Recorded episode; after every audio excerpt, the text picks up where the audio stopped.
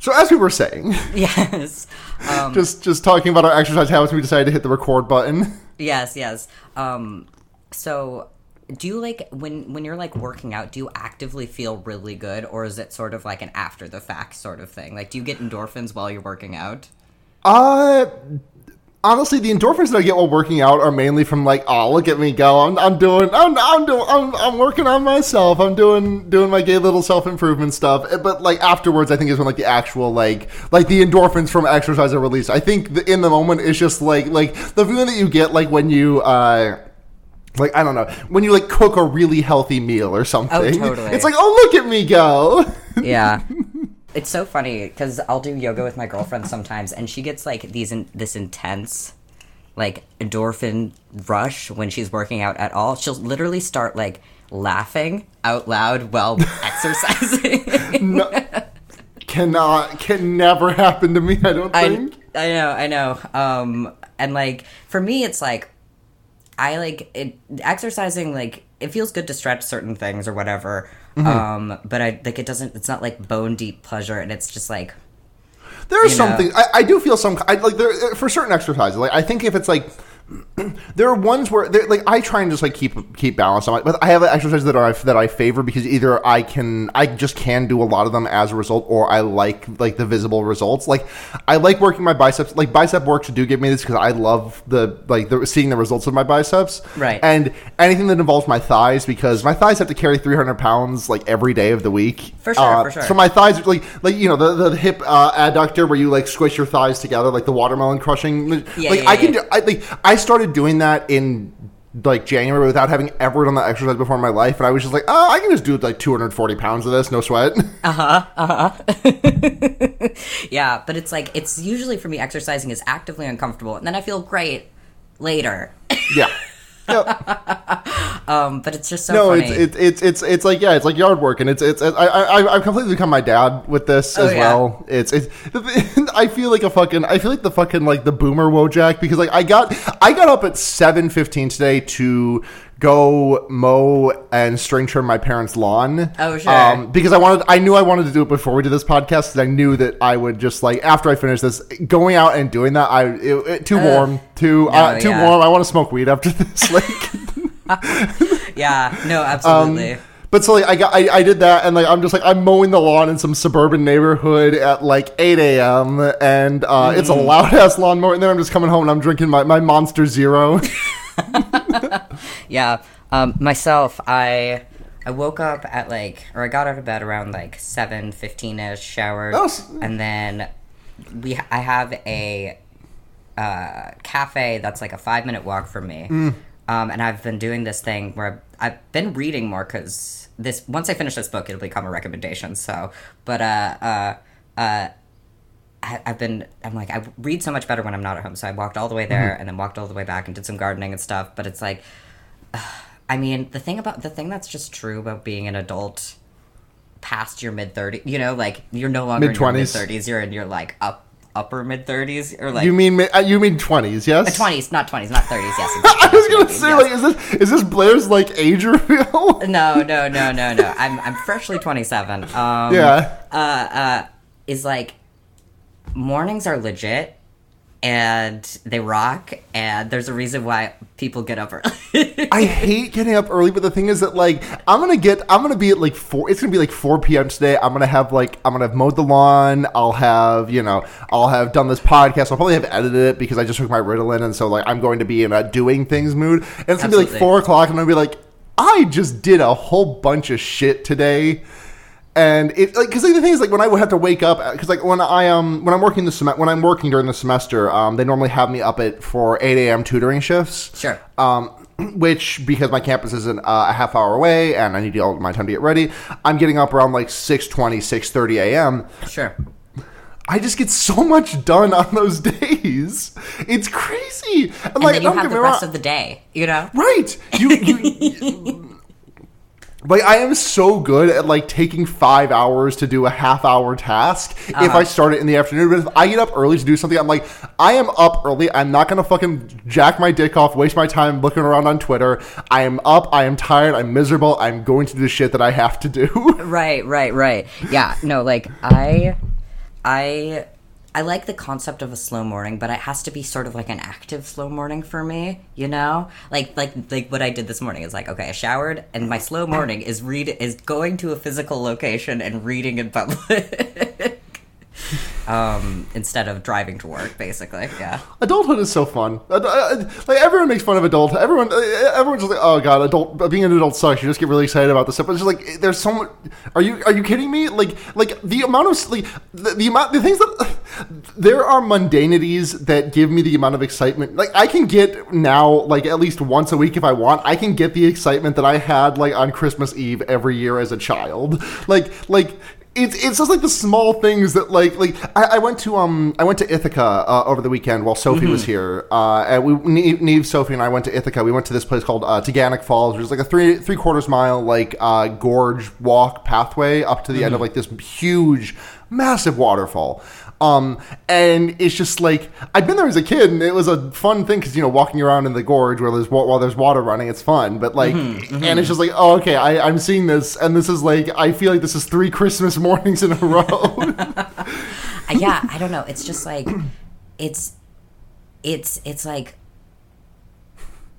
I think like just having the agency to just decide to do it yourself is so much of it, you know? No, like- that's the thing. Like, Yeah. like do it. Like, like literally. I, I not to get too deep on this. But like, my life philosophy, more or less, is do it on purpose, not by default. It's like what it's the you know, like this is the defining. This is like the the driving logic between a whole lot of stuff. Like, like you know, a, a, after I've gotten my tit surgery, like I've kind of like let a lot of masculinity back into my gender, Right. And it's like a thing of like.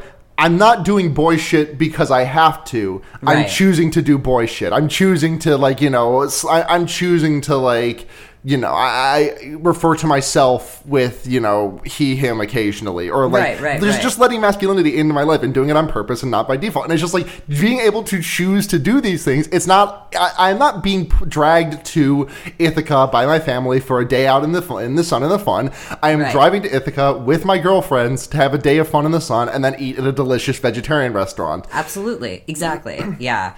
Yeah. Like similarly, it's just like I feel like I spent so much of my like early adulthood just like not doing things. Do you know what I mean? Just like Oh, absolutely. exactly. Like just sort of like coasting by and avoiding things. And after I like got all of that stuff I was avoiding, I was like, I'm never letting myself not do things again, even shit that sucks, because then it's done, and then you can do shit that doesn't suck.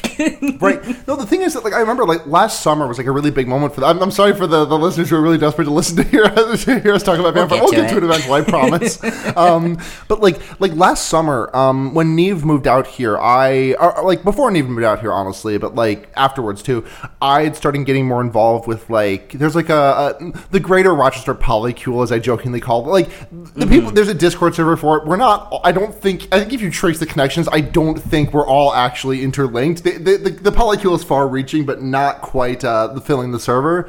Um, but uh, it's just like they, they you know, like Friday nights was beach nights, and then there was just like stuff that would happen very regularly. And I was like, ah, I'll do one or two of these things. I don't really like going to the beach, really, but you know, my friends will be there. There'll be weed, there'll be drink. Uh, and then now it's like like it like I just like super look forward to just doing things. Right, right, right. Yeah, it's just crazy how much better doing things is than not doing things. Also, being transgender about it helps a lot Well, for too. sure, definitely, it makes things easier. Yeah, Um, like uh, like it just be, like going to the beach with like going to the beach with a whole bunch of faggots is way better than going to the beach with my family. oh my god, obviously, yeah, yeah. That's Like, the thing. It's, uh, again, it's that you know you're choosing who you want to be around. Like, exactly, exactly. like I like my family fine, um, Sure. uh, but in my adulthood, now that I can choose to be around them. Yeah. Um, oh no, man. the thing, yeah, I, I, God, I still got to get myself a because like I bought a bathing suit back in like March, um, Mm-hmm. and it's a very nice bathing suit. Not at all one I can wear around my family. Oh sure, sure. like, not only is it like fucking jugs and bulge like fully on display, like it's also got inverted crosses, and like my family is Protestant enough that like I think my mom would be a bit concerned. yeah, yeah. But it's really not, like there's an inverted cross like right over the cock. It's delectable. Oh yeah, oh yeah. That I have little inverted cross earrings that I wear sometimes. Um, that I can only get away with because they're small enough that people are like. I've had my grandmother, my very Catholic grandmother, be like, "I love your earrings," and I was like, "Uh huh." your eyesight doesn't work the same as it used to. Oh. Bless her heart. Bless her heart. Oh my Bless god. her heart. Oh. Uh-huh. Well, All right, you want to get into this? let's do it.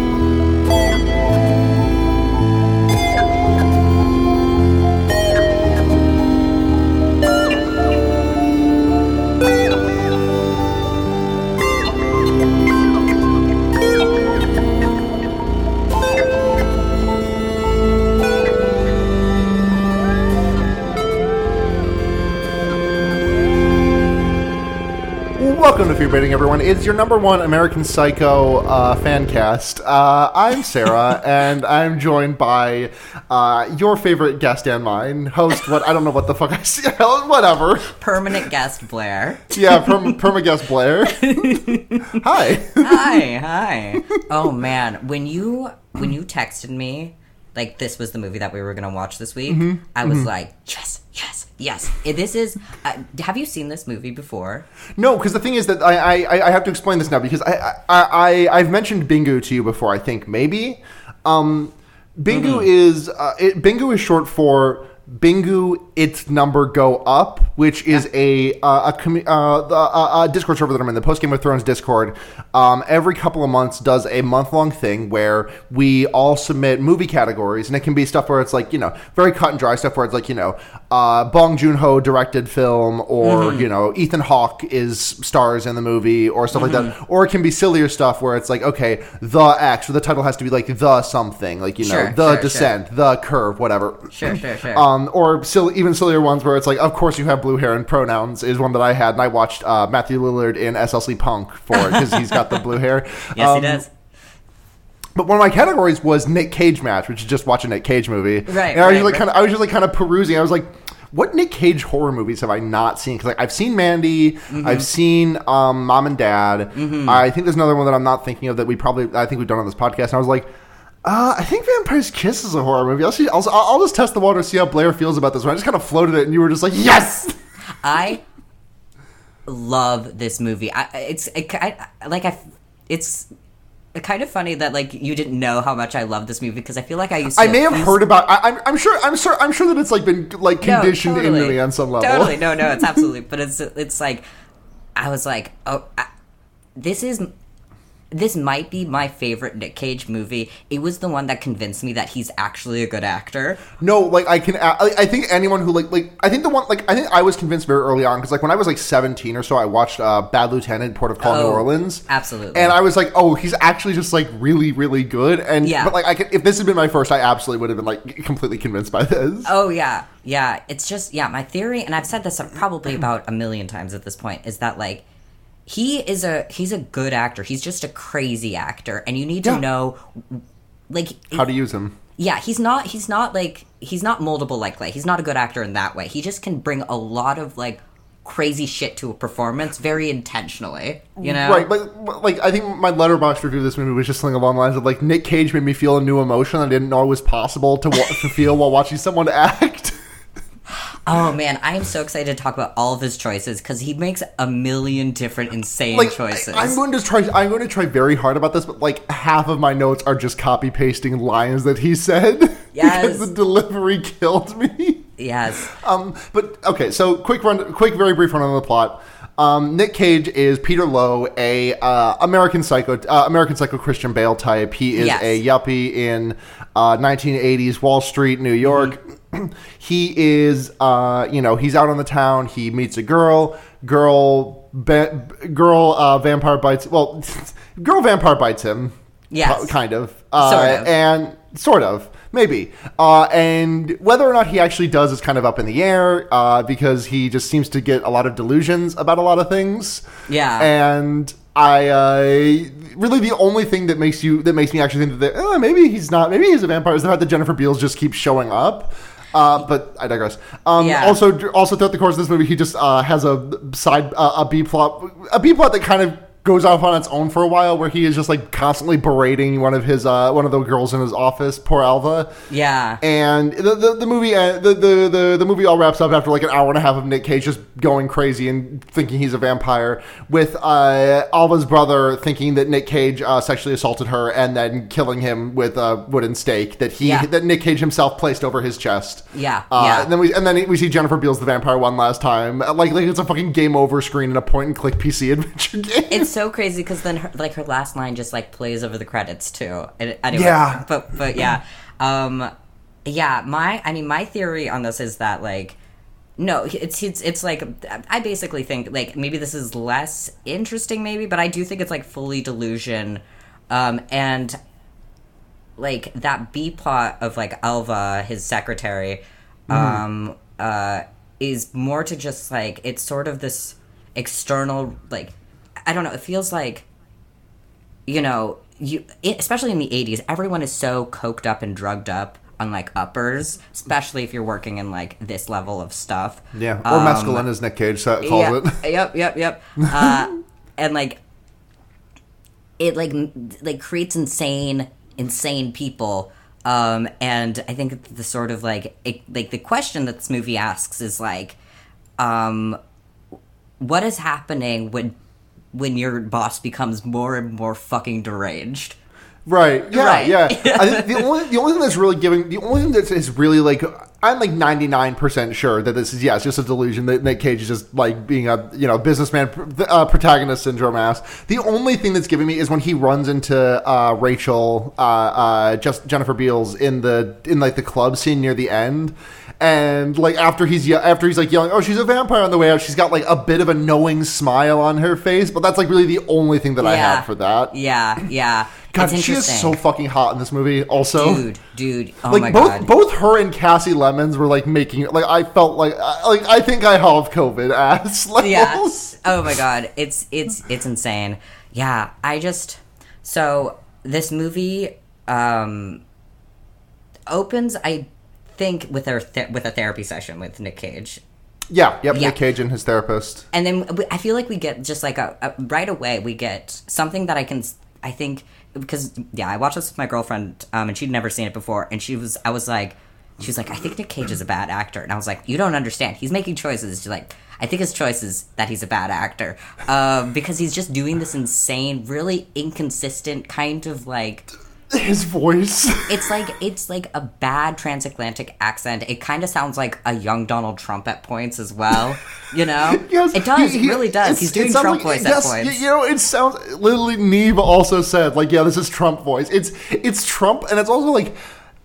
I, I, I, it's got some very, a lot of what he does is like, I feel like, um, I feel like Tim Robinson of I Think You Should Leave loves this movie. Like I feel like there's like a lot of delivery in this movie. Like I can see skeleton, like a skeletal structure of that in I Think You Should Leave, like forty or thirty five odd years later. Right, right. Yeah, he's just putting and it's it's it's so weird and inconsistent and sort Mm-hmm. of like like if you know Nick Cage is an actor, you know he doesn't sound anything like this. No, the the weird accent. The, I, I thought that the weird accent that he was doing which was like a weird affectation he was putting on because he was drunk. Because like who among us has not been so drunk that they briefly become British? Like Absolutely.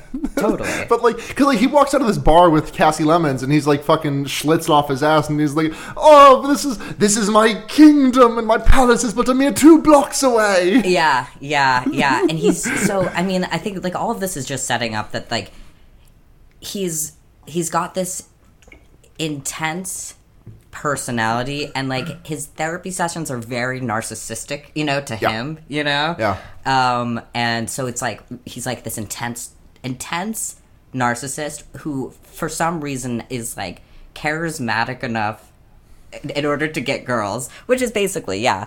Um, No, it's just so yeah, funny. the thing, the thing is, like, if you look at every woman in this movie who he fucks, like, like, like the um the Kasi Lemmons or uh, uh uh uh well, I guess he doesn't really fuck Jennifer Beals. Well, he may have in the past based on the interaction at the club later, but Yes. e- either way, you know, Kasi Lemmons, uh, uh, Jennifer Beals, or that woman that he like like sucks the blood, like the, he, he bites the neck out of near, near the end of the movie. Like, yeah. these women are insane. Because the thing is, like, you watch American Psycho, and you're like Christian Bale as uh, as um what the fuck's his name? What Patrick the Bateman. uh, pa- as Patrick Bateman is like. he's hot. Like he's Yeah. definitely got something about like the the hair is nice. He's he's like God. He's he's like he's kind of jacked. He's like he just has a way about him. Whereas this Nick Cage is just like. This may be this may be the first recorded instance of someone being able to just constantly be able to like like girls just letting him hit because he's goofy. Like no, absolutely. Um, I don't know. especially especially like his his post sex hair when it's like not perfectly like slicked back anymore, and it just looks like he just got a bowl cut in a monastery. I know, I know, but I th- like one of my like one of my I don't know, is it an unpopular wood or whatever the sort of meme phrase is, you know? Um Nick Cage is highly one of them, but I get it. Like he's not like conventionally hot. He's just situationally attractive. Do you know what I mean? Very thing is, like, attractive. Nick Cage, Nick Cage waking up in the morning in these movies and like putting himself together, taking a shower. Yes, absolutely would. Nick Cage, as soon as that hair becomes undone and it's like flopping in front of his face, and he Ah. looks like he, he looks like his mother just upturned a bowl onto his head and just bzzz around. Uh-huh. Never, not in a million fucking it. years. You better pay, you better stop paying me big money or put some very nice coke in my nose. Yeah, I don't know, and I feel like he's he's just so able, and he's all. This is something that I feel like is true with like a lot of his more intense performances, Mm-hmm. where like it, he's just he kind of right like rides that edge of like intensity into like where go almost becomes scary, you know? Yeah, where yeah. he's just he just you know like being funny in a really boisterous way, but you're kind of like. Uh huh. Yeah, funny. And but if it like because you're feeling like if this takes up a notch, I might be in real No, danger. I, th- th- th- there there is a scene like in the middle point of the movie, like when he is like taking the cab back to the office with Alva, and he like starts yelling at her in the cab, and like I watched this movie twice because I, I've tried. I've been trying to watch it, you know, once for set, once for pleasure, once for notes. Uh, Yeah. If it's one that I haven't seen before, Right. Um, and I like that scene, like he when he like starts yelling in that scene, I'm like, it just like gives me a real feeling of like. Man, men are kind of scary when they're yelling. Yeah, it is. It is. It is. It is. Um, yeah, because at that point he's fully just making everyone so deeply uncomfortable. But it's I, I don't know. It's um yeah one of like my pr- one of my problems with this movie is the sort of lack of agency alva is given i know that's sort of the Yeah. point but it just seems like there's a lot of missed opportunities for this to be a little more re- revengey you know Absolutely. Like Right. I, I, she is just like so beholden to the whims of the plot. Like I, I just like, like it is a caricature of like a doormat of a woman. Like Yeah. I know there, I, I'm sure that there are people out there with this, li- with this little like, like you know, uh, ability to stand up to their bosses. Like if my boss was this fucking crazy Nick Cage, I think I would probably have a hard time standing up to him too. right Uh, but uh, yeah, no, I, I get what you mean. Where like the thing, like the, the thing with him, like when she gets in the car, when she gets in the cab with him, I'm just like Alva. No sane person would do this after everything that happened. I know, I know, and it's it's also um, yeah, yeah. I don't know. It's just like I feel like she had to, but, but I guess more of my point. Uh, we can get more into that a little bit later. But Yeah. like more to my point is like so she's so she's being like beset upon by by by Peter Loew, um, and it really seems like his behavior is insane, but everyone else is just sort of like okay with it if they're not actively the victim of it, you know? right? No, but th- there's like a scene where he like uh, like when he is like like like going through the file cabinet just like throwing shit on like people's desks and everything. Like the girl the girl at that desk like right next to Alva is like, oh, he's just so he's just so quirky, Eccentric, yeah, yeah. Eccentric. Yes, that's the word. Yeah, yeah. Um, and there's another scene earlier in the movie where he corners her in the bathroom, you know, just sort of like uh, chases her down the hall, corners her in the bathroom, and then there's an older secretary woman who's like, well, I, th- like her little protest she puts up is just saying, "What's going on here? Why are you in here?" But then she just leaves, you know. Yep. and, and then and then later asks if if if Alva is okay, and it's just like it is just this sort of like everyone feels like there's something wrong happening, but nobody really. Everyone wants to kind of mind their own business, you know. They're like it's. It, it's not my problem. It's probably not that bad. You know, bad bad things that are that bad don't happen. You know. Yeah. Yeah. Um I don't know. It's it just feels like very like conscious about that sort of of like the sort of climate that lets people like this go absolutely off the deep end in like Yeah. really like uh disastrous ways. Absolutely. Um and then yeah, uh, just to just cuz it's top of mind the scene right after that where he's in the boardroom with all of these other like dudes, and he's they're all laughing about this objectively insane HR violation that just happened, and then Yeah. you remember, oh, it's 1988. You yeah, know? it's right, right. It's like, oh yeah, this is Mad Men shit. like this is yeah it's like yeah yeah it's like workplaces did not become like even reasonably okay for women to be in until at least like i don't know the, the fucking like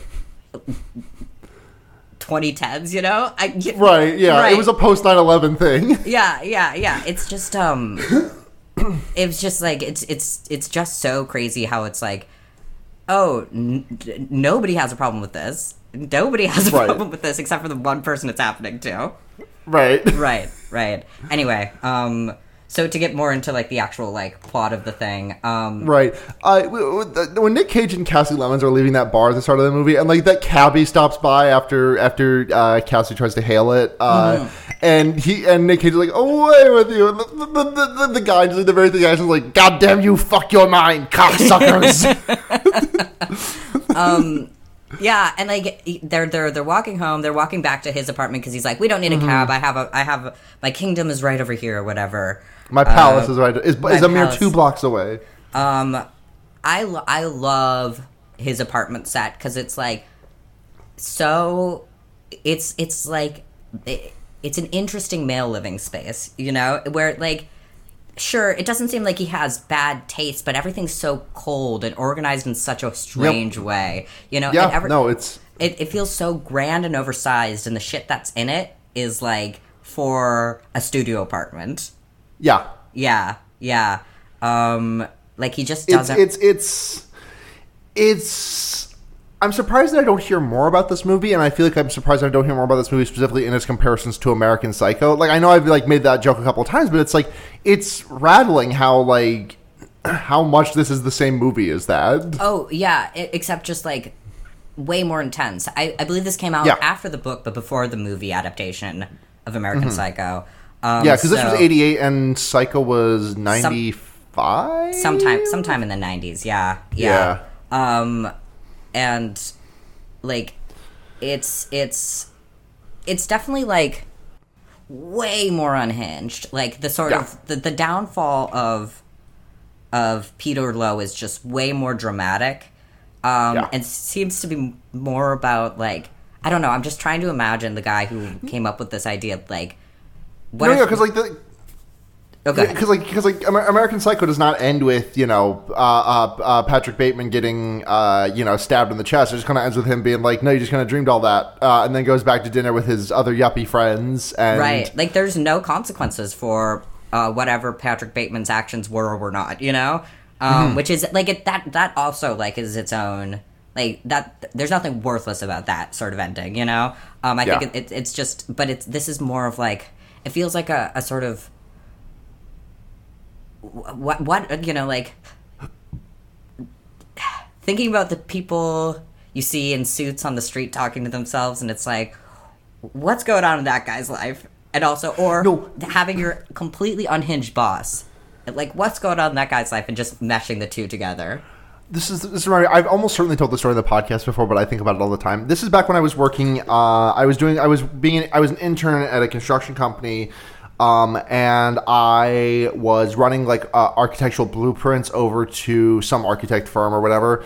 Um, and it was like on like the seventh floor of like some multi, like some you know. uh, Like ten story like building with whatever, and so like I'd bring the documents over, I deliver them. I, I'm on my way out. I'm like walking through this like uh, very opulent but completely empty like ground floor and these two like 50 something dudes in suits approach me and ask hey do you know a really expensive place to get lunch? I don't care how good the food is i just want to spend a lot of money.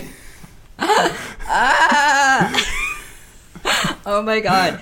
I yeah i just a completely insane insane behavior that is just so normalized because of uh the fact that money you know? Yeah yep. Yeah um but yeah so so so nick cage Kasi Lemmons they go back to they go back to um his Nick's apartment place. Yep. And there is this. Uh, they, they start, you know, making out, having sex, etc. And then this fucking like little potato of a bat on a string flies in through the window. I forgot how bad it looked. It just does not look even remotely real at all. At No, it little bit. In, in Um, the slightest, it's delightful because like Kasi, Kasi is like terrified. and She like runs out of the room uh, uh, and like runs to the hallway. She's like she's like tits out. Uh, she her her like she's in her underwear and there's like this kid watching from over the railing. She's like there was a there was a oh whatever. Yeah, yeah. Um, and yeah, so so yeah. yeah, Nick Cage like Nick Cage like squares up with the bat and like Yeah. chases kind of ch- well he doesn't chase us out of the, the apartment. He just kind of gives up. Uh, Oh, puts it's so pants funny. on He's and like, shoo, shoo, and she's like, shoo. right. And, and then he's and then like uh, he like gives up i guess because uh, he exits the apartment and uh, uh, him and uh, yeah I, i'm gonna start i'm gonna start using character names rather. Uh, in, uh, jackie and peter uh, uh, ran off, run off into the night or whatever. I don't know where they go because i think it just cuts to the next day. Mm-hmm. I guess i guess the assumption is they're going over back to back to jackie's place to fuck but sure, sure. Um, yeah, it cuts to the next day, and um, uh, oh god, you can tell I hadn't didn't write notes for this thing. I do remember like the broad plot points, but Yeah, um, Pete, yeah, he's back because this, 'cause that's when Peter first calls Alva into his office, and he's yeah, like, "Alva, so he's back at the uh, yeah, Yeah, and I got a call for I got a call from Frank, whatever the fuck, and he wants a copy of his uh the deed. He wants like a copy of Yep. the deed that uh signed a over his story, Rattlesnake Hills. between like him and a company or like whatever, and Yeah. um uh sets Alva to it, and Mm-hmm. Like this is sort of like the main conflict in Alva. Like we just it's like this unfindable contract that's been Yeah. misfiled. Um, It's in the it's in, somewhere in the Der Spiegel file. Right, right. And he calls her in because he's already like looked. He's like, I've already looked for this and can't find it, so now it's your turn to find it. You know? Yeah, Um, and uh, there's like a- a weird. Oh, go on, go on. um, no, no, go ahead. I was just saying, there's like a weird. Uh, uh, I don't know what to make of this like shot because like he like crosses his legs and like it causes his pants to right up on the ankles and like Alva like stares at them and then like he stares at her legs on the way out and I don't know. I, I kind of thought this. I kind of thought when I first saw this, I didn't know who the vampire was that was going to kiss him. I kind of thought Alva was the one. She was like looking at exposed skin on this man and just like ooh veins. Yeah, it is interesting. I think like the thing that she's noticing is like he's not wearing socks, you know, which looks Hmm. crazy, kind of. It's just not the style at this time. It, it Okay, I, w- I absolutely did not pick that up because like, I, I'm, I, I wear socks, but I wear no shows like all the time. Yeah, like at this, at least at this point, um, and even now, it's still a little strange. Like you kind of have to make your this outfit support the fact that you're wearing no show socks with loafers. Um, uh, it's kind of crazy to have no socks on with loafers Yes. and a suit. Um, Yes. Okay. so I think she's just like something's strange about this, and he's like, "Ooh, sexy lady that I'm going to Yeah. harass." Yeah. You know exactly. Um, he. We. I think we go to therapy next after Alva leaves, and is like, okay, I'll go. I'll try and go find the file. And this is this. This is the one where he talks about. Uh. Uh. He. he He's like he documents the night that he just had, where he's like, you know, I was having sex with this girl, uh, really hot, you know, Yeah. and uh, you know, like, holy shit. Yeah, and, and, and then this bat comes in, and this bat makes me like crazy horny. yeah, yeah. And and the, the therapist was like, "Well, I mean, you were probably just like bricked up from the girl you were just fucking with." And he was like, "No, there was like a a break. You know, I wasn't. I stopped being horny for a bit." And then the bat came in and I started attacking it, and then the bat made me horny. and she's like, I don't know. Uh, we'll talk about this next week. yeah, yeah. Oh my god, his his therapist is like hilariously bad. Yeah, yeah. I, I love the way that it like it like vaults from like believably bad to okay, this is a fantasy bad at the end. Oh, uh, yeah. when she's like, oh, I'm gonna set you up with another patient of mine. right, right, right. But yeah, she just clearly has no idea how to handle like a, a person with a narcissistic personality at all. He, I also, just- I also, she just kind of looks like Girl Columbo, also, which is just a. my my girlfriend was like, she looks like Jerry Seinfeld at the club. Uh, I was like, girl. And she just kept referring to this character as Jerry Seinfeld at the club. I did, I did. Start, I Neve, Neve called her Girl Columbo, and I started calling. I, I started doing the same when I every time she showed up. I do see that too, though. Yeah, after this scene, like we get we get to we got to that like later that night, and we get this like insane music playing while while he's just like vamping around his apartment, getting ready for a night out, and it sounds like a rejected like GoldenEye theme for the N64. Mm-hmm. Um, as he's just like like he's doing his little like dance and ooh ah, I'm so sexy in the mirror. I'm gonna like, brush my hair. Um, just absolutely batshit. mu- I'm gonna try. I might try and find it because like there is very little music in this movie that was licensed. Um, Yeah, there are two. tell. there are two. There are two songs credited in the end credits, and everything else is like composed for the movie. I think the most uh, the most striking example of this is the music they play in the club Yes. uh, at- the end. I it's, love- so fucking funny. I'm gonna try and insert some of this music in when I edit this because I really want you to. If, if I'm begging you to go watch this movie, but also I also want you to experience some of this music.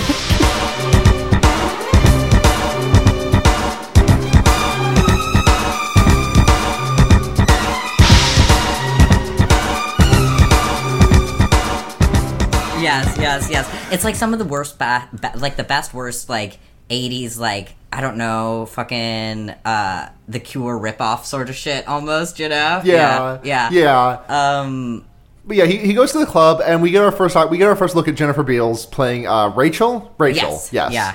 Um, and literally, I have like six or seven discrete lines in my notes that are just Jennifer Beals is so fucking hot. Oh she my god, is a smoke show. Absolutely, it's unreal. yeah, yeah. And I mean, the, obviously, she was. The movie knows it. The movie is like, hey, Sexy You know? vampire. Yeah.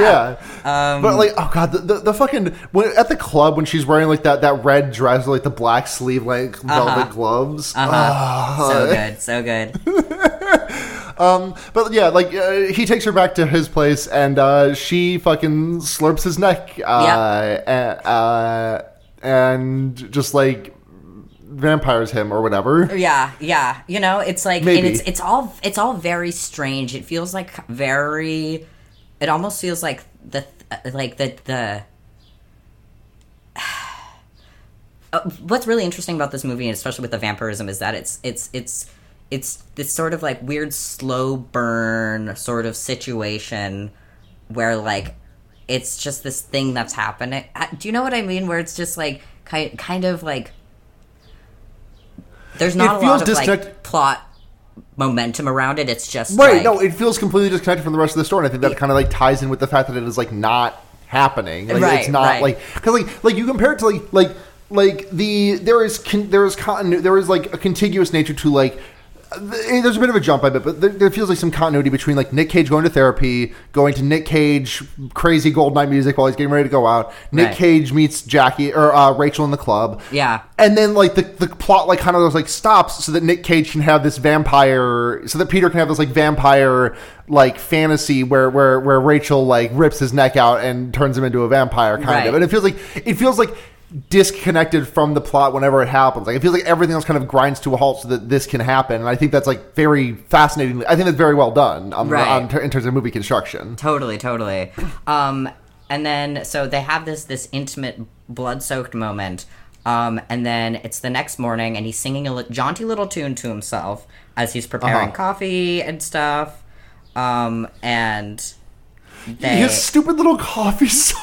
I know, I love it actually. It's so Yeah. it's so fun. Like that's the thing. It's like you get this sort of sense of like real like energy from Cage as an actor here, where he's just like really he's he, he's good at having fun playing the characters. I, he might be an absolute terror to work with, but it definitely seems like he has fun acting. Do you know what I mean? Uh huh. Yeah. Yeah. Um, and uh, uh, and he walks into the room, and we don't really see the bed at all, but he's talking as if there's someone there, and um, he pulls out like the dish of coffee to offer it to an empty spot on the bed, and we hear the door closing behind us. And I like I think the movie's implying a few different things that you could like guess at this point because you don't really know where it's gonna go exactly what what's happening yet. Um, like, is he like fu- shaking with fury because she just left? You know, is Yeah. Like is he like freaked out because she just left? You know, or you know like or was there nobody there to begin with? You know, and he's Mm-hmm. just like you know having a weird reaction. I don't know, um, or just like something my girlfriend was like she was like I thought I thought he was like practicing serving tea. Um, and just had a really unsteady hand because he was turning into a vampire. And I was like, "Hey, that could also be the thing too." You know, he's a crazy guy. yeah. You Listen, know? serving tea, ser- becoming a vampire makes you in, in, in, in inherently worse at serving tea. It just they does. They, they they don't like teas. It's got a cross. Yeah, absolutely. sure does. Absolutely. Absolutely. Um, uh, Dumb fucking joke. Sorry. oh God. Um, what uh? What what happens after? What happens next? I, um. I I believe it is um Oh, I think it's yeah. It's in the art gallery with with back with back. He's at the at the art gallery with with Jackie. his girlfriend Jackie. Yeah, Um, yeah, and she's got the. I, I love her fit in this because she's got like a, a hat and she's like got her her hair like sticking up like Marge Simpson through like a hole in the top. It's I- so cute. So cute, so cute. And they're like walking around, and she's like, "What do you think of this one?" And he's like, "I got to use the bathroom." I got well. He says, "I got piss." Um, Yeah. and then he Leaves. we watch him leave and watch him see where the bathroom is and go up the stairs towards the exit to the instead. exit. Yes, yes. Fucking take a cab and just hit the bricks, you know? Yep. um, he's like, absolutely not. I'm not dealing with any of this. And sh obviously, she is pissed because, like, what an insane, crazy thing to do. It's so funny with the the, the intense amount of confidence, no second guessing he does. Yeah, I mean, I think it just like. Every decision I make is the correct decision. That that is what Yes. is ha- happening in Peter This is head. this is this is what Wall Street yuppies think. Yeah, literally. I mean, it, it- oh, yeah, absolutely. And why would they have any re- reason not to think that when every decision Right. they make, every decision Peter Loew makes is supported, at least if not by himself, then at least by the characters around him. You know, um, broadly speaking. Um, yeah.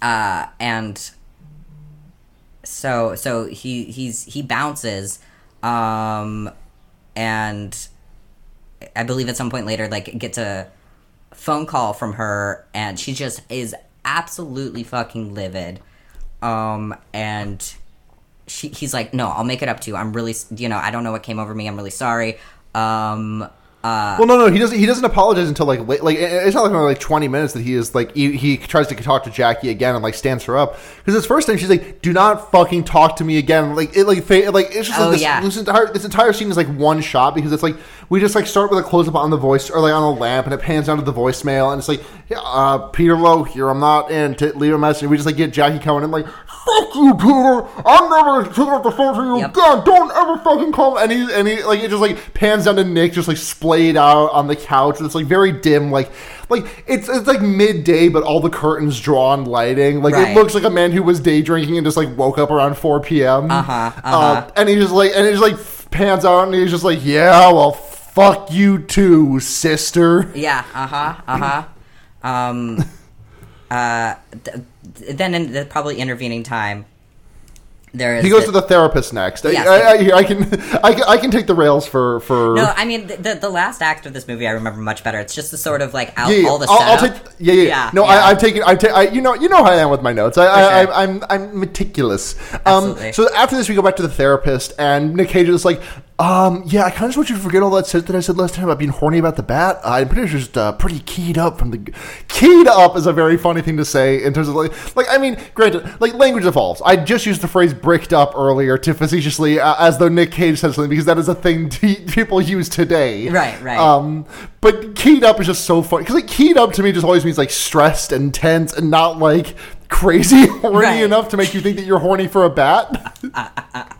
No, absolutely.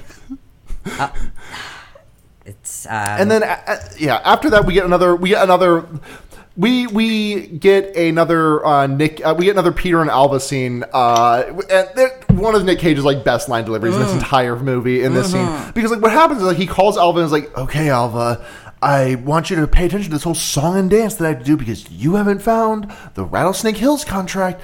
And he like picks up the phone and it's Frank. Frank, uh, and like there's like the most cordial, like like this is a boomer up like who's like uh, like if he did not explicitly state that he was in the process of moving, I would assume he was on a boat fishing somewhere. Right, right. Um, like he just like some like the most the most like pleasant boomer, just like, hey Peter, how you doing? Uh, remember that letter I sent you last week? Absolutely no rush on finding that contract. I'm sure you all got better things to do.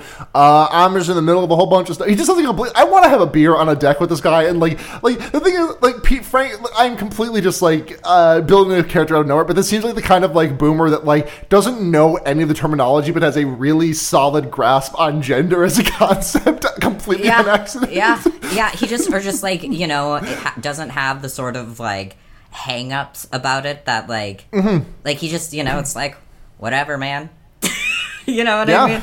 Yeah. Like um, hey, if that's what works, absolutely. Um, I you know he reminds me of older men I've known in my life. You know who are like, yeah, you're probably conservative, but not in a way that's going to get in my way. You know? Yeah. Yeah, Yeah. yeah. Um, and, and then uh, Nick is on the phone is like, "Well, Alva, uh, I didn't even get a chance to do a song and dance. I just couldn't get a word in edgewise. He is furious, and he says he will drop the contract if we do not get that thing to him in one week's time. Am I getting through to you, Alva?" It's so and he like, does this fucking insane gesture. Yes, he, like yes. in the middle of this entire like run up, he like d- like dons his shades and like puts a cigarette in his mouth. Like I'm getting through to you. He looks like he, he looks like he's about to be like blown back by a television in a VH1 commercial. the physical acting he does in the office specifically is Yes. so good it's so scary too in a lot of ways There's there's one like later on. There's one like later on that we'll we'll talk about. But he, he like he's like running down the hall and just like completely slips and almost absolutely eat shit. Yes, uh, yes. it's so funny and so menacing. it is it is it is um yeah and I don't know this is the first like s- sense i think i mean you already know he's not a good boss but now you're like oh he's Yeah. an actively antagonistically evil person Right, because the, cause the first the first time that he talked to Alva, he was being very not nice about it, but it was like in the way that like an '80s boss would be like, "Yeah, I kind of did this shit already. Uh, I don't want to do the hard work now, so I'm pawning it off to you." And it's just like it's not a good boss behavior, but it is like this is boss behavior. This is Right. boss. This is a boss type maneuver. And now this is like, oh, this is this kind of boss. yeah th- he's like he's like truly emotionally sadistic you know Yes. yeah The, God, the, we'll, we'll talk about it the next because there's another like the emotional sadism the next time he talks to Alva. I think we'll get to it, but yeah um the the we, we cut to him in like this diner that is like I don't understand why he's in this place to the to begin with because it's like why that is there that is- is the thing about this movie is that it just seems like there it's it it's it loves New York City in this very strange way where it just wants to show off people being freaks in New York City. Yeah no the, the Peter Loew my- specifically I, being a freak in New York City, you know. I love I love Peter being in this because like it's complete. There is no reason for him to be in this diner. Yeah. This there is the only plot development that happens is when he leaves the diner and like a guy he like collapses on the street and like that could have happened at any establishment. I don't know why he's in this fucking diner because like the. the I, Yup, like yuppies would not eat in an establishment like this. Like this place has a dollar sign on the menu and it says like six six thirty five for like a burger and fries combo. Right, right, He's right. not he's not he's not done like like like yuppies i think invented the restaurant where there's no dollar signs on the menu and it just says like cheeseburger 18 yeah, absolutely, absolutely. um, uh, uh, but like he like he like throws a fit because he's not getting service and these two women are talking to next to each other and he's like oh this shithole and like storms out and then like falls over in the street yeah, yeah. Um, um he, he goes back to his place and like there's these mimes like pantomiming uh uh dis- a romantic dispute out front of his uh I, I I took it as such at least Oh yeah, so it's, it's I love this scene because it almost feels like Lynchian in a way. Um, Yes. not, not to pull out that word, but yeah. So he's because um, he's he's walking. Yeah, they're miming in the street. Um, he walks into his apartment to, to use the payphone that's just in the lobby. Uh, Yeah. and he's calling Jackie, I believe. Um, Mm-hmm. Yeah, well, this this is when he's like, Jackie, please, I'm so sorry. You'll yeah, never. let's let's make dinner plans. Uh, I won't be late, I promise. I'll make it up to you. Yeah. I don't know what's been up with me recently. And yeah, we have this man just standing stock still, holding, and it's like this top down shot, like not moving, not reacting to this really I love the shot. Yeah. it's a great shot. Um, uh, like reading the newspaper, there's like people with colored hair walking in and out. You know. Uh-huh. Um, yeah, and, and it, I don't know. It's just like I- I- it's it's just it's just creating the sense of like high strangeness almost. Yeah. you know. no, that, that like static angle, that like static like bird's eye view angle from inside the hotel lobby of him on the paper. I, I that shot is like so strange, and I love it. It is. It is. It is. Um, it's great. This guy has directed basically nothing else that's notable, worthwhile looking at all. Um, which which is just interesting. It's just interesting. Um, Uh, I, I, I'm also just I when I saw those mimes outside, like all I could picture was like Peter going in to make that phone call, and just like outside is like the that video of the the those people like protesting in front of the White House. It's like Obama kills babies. I, I need taxpayer money to to pay doctors to kill babies by abortion. Um, absolutely. Um, so you sent me that video, so you to yes. a- as like pre-show research. Um, and when I was watching it, the first thing I could think of is like uh, this was done in earnest by conservatives at the time. I'm sure. Oh, absolutely, yeah. No, there was there was there is not a there is not a uh, a, a facetious bone in these people's body. But like nowadays, it reads as like if if it was done nowadays, it would be parroting conservatives Mm-hmm. because it's just that level of like baldly over the top, you know, and like no, there's no hedging in the sort of any of it. It's No. um, it's about like like. The, the fucking Nazi salute the guy does before he kills the Yes, baby. And, yes. And the, the woman who wants an abortion, she's like, so I can get a boob job.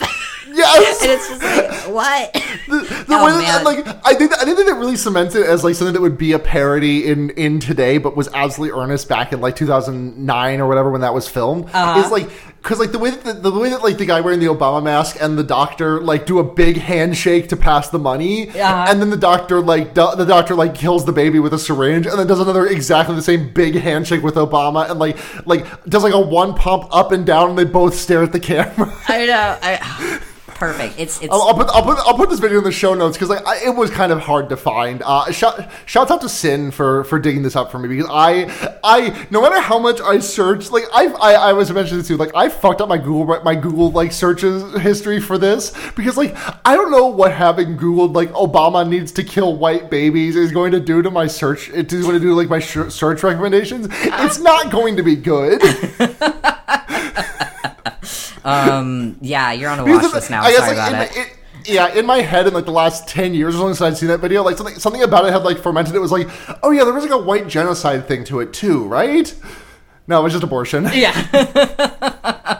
I, I understand why. It would it, it would make sense for It would have in there. included i- if they had made it in twenty. If they had made that video in 2016, they would have also talked about white genocide. Absolutely, absolutely. The, the culture was just not ready for it yet.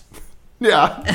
um, so yeah, uh, I think there's we, we get the scene that like uh, we get the scene after after uh, uh, Peter calls Jackie. We get the scene that I think is supposed to be pretty scary and like we it's just like uh, Nick Cage like getting ready, Peter getting ready for to, to go meet with Jackie, and there's a knock at the door, and he's like, "Hello." I mean, these really like still or like not still, but like very smooth, slowly moving shots from like the lobby coming up the stairs, Yeah. and like this like like all this isometric angle from the from in front of Peter's door, which like we saw we saw we've seen this angle before because it's the exact same angle that like that kid that was watching Kasi Lemmons Nakey Yeah. from earlier was shot from. Yeah. But that kid's not there. And I think the scene is like really cool and really well shot. Oh, but the yeah. thing is that unfortunately, Nick Cage is not acting like a human ever has or would, so it is impossible for me to imagine myself in his shoes and be p- appropriately scared. I think what is interesting about this is that like that's kind of the point. Like he's experiencing this intense fear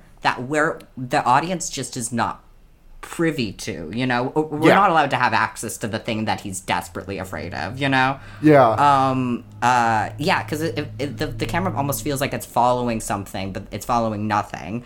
Um and then yeah, he opens the door. He's like really quietly. He's just like almost shaking, you know, with Yeah. fear. Um, walks out really stiffly and like looks around, and he's just like no expression on his face, just like trembling so much.